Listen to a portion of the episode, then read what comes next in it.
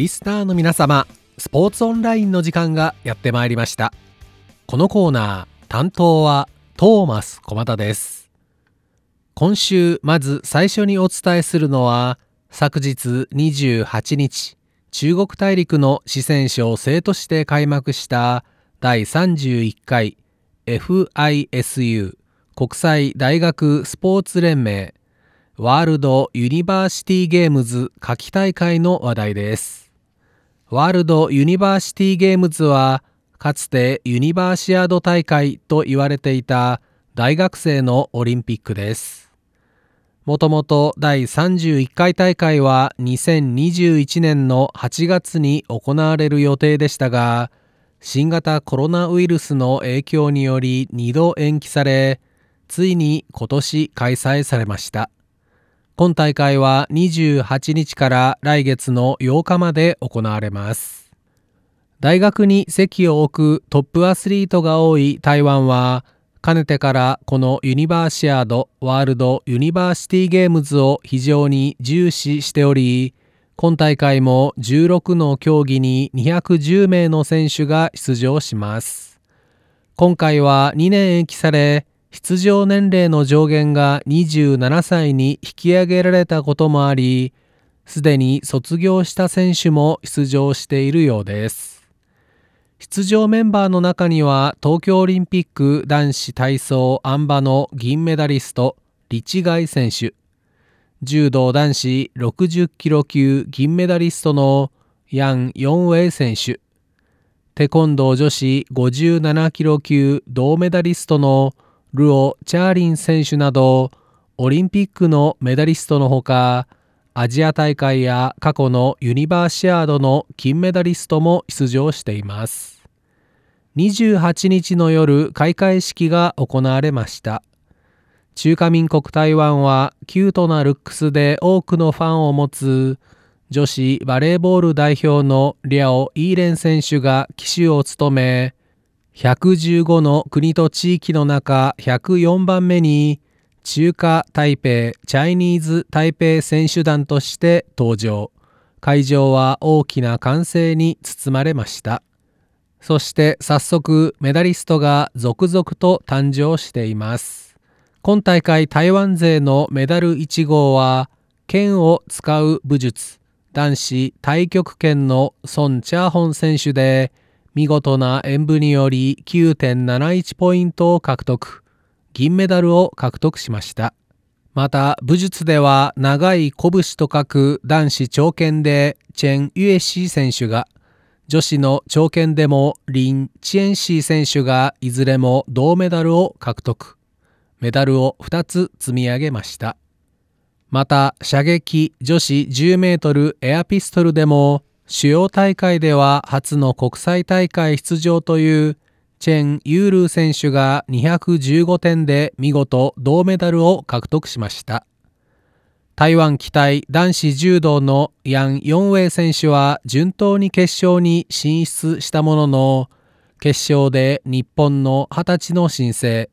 中村大輝選手に一本負けで残念ながら銀メダルに終わりました。このほか台湾のお家芸アーチェリーではリカーブ男子団体で決勝に進出しています。台湾勢の活躍を期待いたしましょう。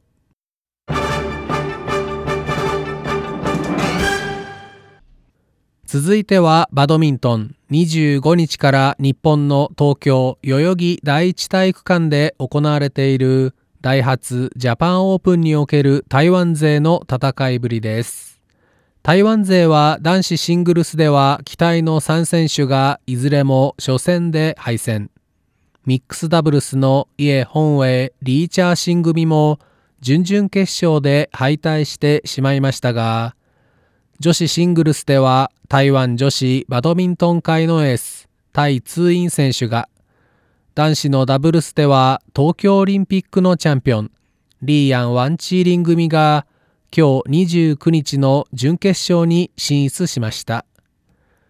女子シングルスのタイ選手は今大会第4シードで出場。初戦カナダの佳境選手を。2回戦では中国大陸の選手をいずれもストレートで下し準々決勝に進出。準々決勝でも中国大陸の第8シードハン・ユエ選手にストレート勝利し準決勝に進出します。そして今日29日に行われた準決勝の相手は先週のコリアオープン決勝でストレートで敗れた韓国のエースアン・セヨン選手でした。対選手は第1ゲーム序盤からリードし一時は11対4とするもそこから反撃を許し17対21で落としてしまいます。第2ゲームもアン選手優勢で進み12対21で奪われストレート負け。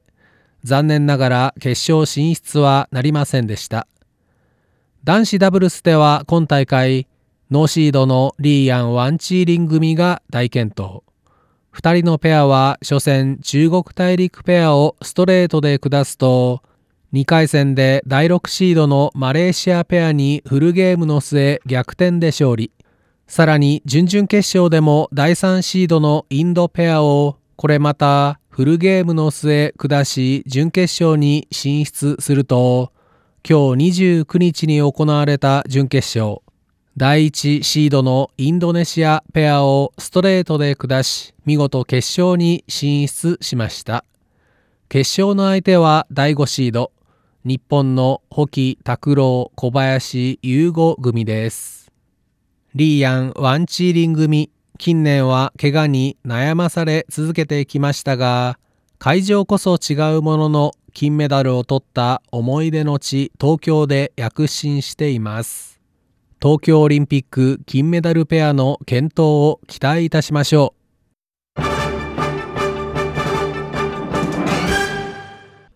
続いては競泳です。日本の福岡県で14日から行われている世界水泳選手権2023福岡大会で台湾のスイマーが健闘しました。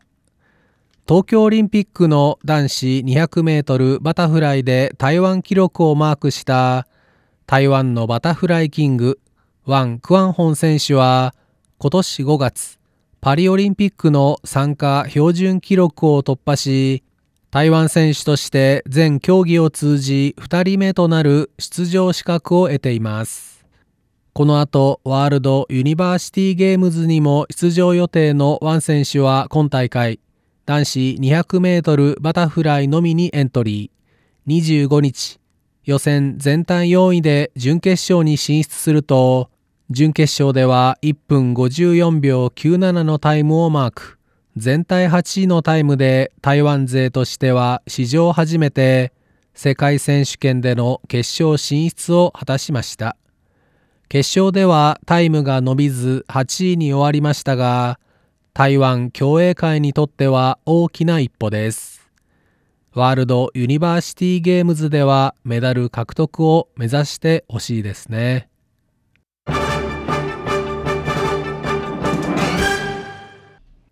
おしまいに野球の国際大会の話題です。12歳以下のワールドカップ WBSCU12 ワールドカップが南部台南市で29日開幕しました。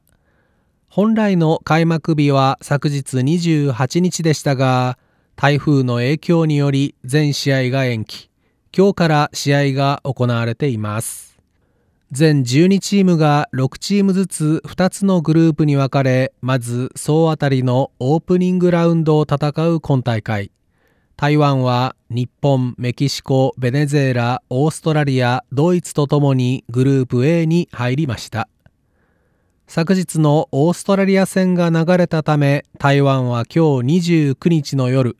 初戦日本と戦います。タフな戦いになると思いますがベストを尽くしてもらいたいですね。今週のスポーツオンラインご案内はトーマス駒田でした。お聞きの放送は台湾国際放送です。